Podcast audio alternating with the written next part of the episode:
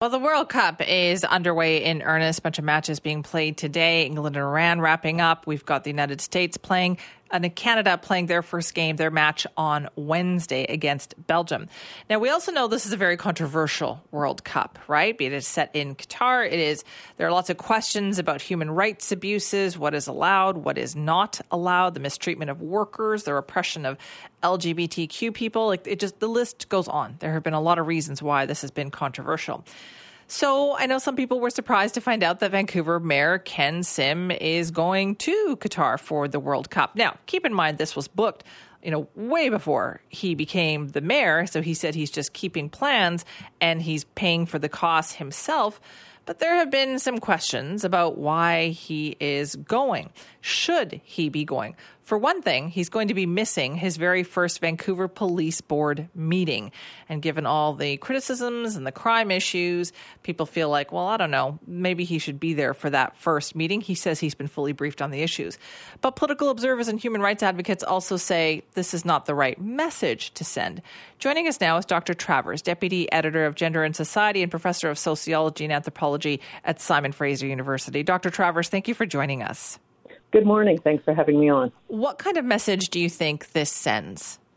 Well, um, there's a there's a term that we use to describe um, what happens to regimes with human rights abuses who try to use a major sport event to uh, you know clean up their reputation, and it's called sports washing, meaning you have um, you know a, a regime with poor human rights records uh, you know, laws on the books that discriminate against members of their own population. This has happened in uh, Russia, China, Brazil, and now in Qatar. And, you know, we keep seeing major sporting events like the World Cup or the Olympics awarded to these nations. And, you know, in a lot of ways, it, it allows these nations an opportunity to sort of be celebrated on the world stage in spite of the grievous uh, wrongs that are, you know, ongoing within their borders. So then, what do you think of the mayor's decision to go to this, even though he bought the tickets, obviously, before he became mayor? When one becomes an elected official, the you know it, things change. The weight of his visit to Qatar as the mayor of Vancouver, it's a lot different than when he was a private citizen, and he's contributing to this sports washing of a you know a regime with human rights abuses by by showing up. We have seen this time and time again, isn't it? I mean, this is something that many nations have done in the past. Absolutely, absolutely. And it just, you know, rather than being, uh, you know, like a positive event for sport and, uh, you know, sort of international cooperation and solidarity, we see these mega events as, you know, like the, they're about making money rather than, you know, rather than like celebrating sport. So I think that, uh, you know, we need to be a bit more realistic about this. Right. Do you need the other countries to climb onto this, though, Dr. Travers? Because that's what I wonder. If somebody can say, I'm not going, I'm going to make an example of this. But if everybody else is going, then what kind of example are you actually setting?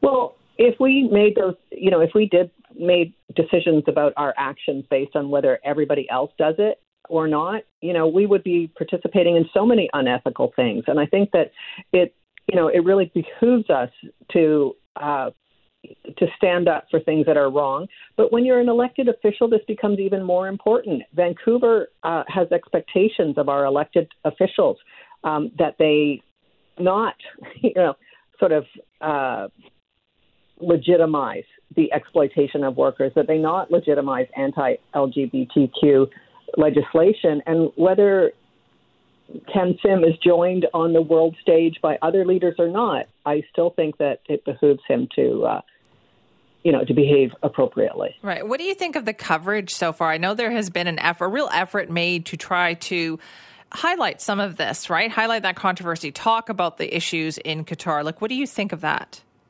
Well, I think it's positive in that the human rights violations against workers in particular have received media attention, but it doesn't seem to have, to actually have uh, you know, had any consequence. I mean, this was fairly predictable when Qatar was awarded the games, um, and it, it seems that the the decision to award games to countries is unhindered by this kind of media attention. And I think it, it's really important that political leaders take steps to say, you know, this isn't okay. We're not cooperating. We have this tendency, don't we, to do this to let it happen and then afterwards say, "Oh, that was a bad idea, wasn't it?" Like we t- we do that over and over and over again. It feels like.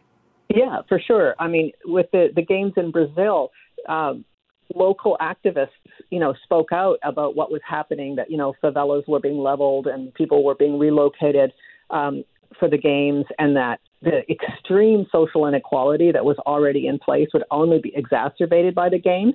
And lo and behold, it was. Um, you know, the, the costs to Brazil's poor were, you know, exactly as predicted and perhaps even worse. But it, it doesn't seem to matter when decisions are made to award games to particular countries.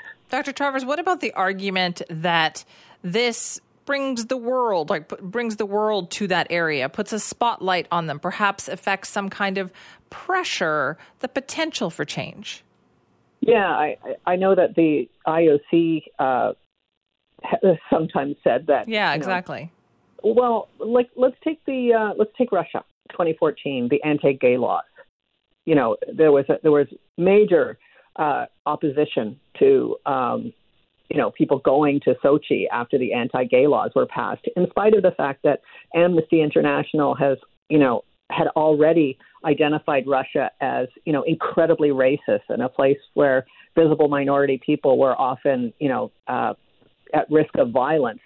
But here we are in 2022, and Brittney Griner has been sentenced to nine and a half years in prison. So you're saying, you know what, very little, very little actually gets done as a result. Absolutely. So, what would be your message then to the mayor?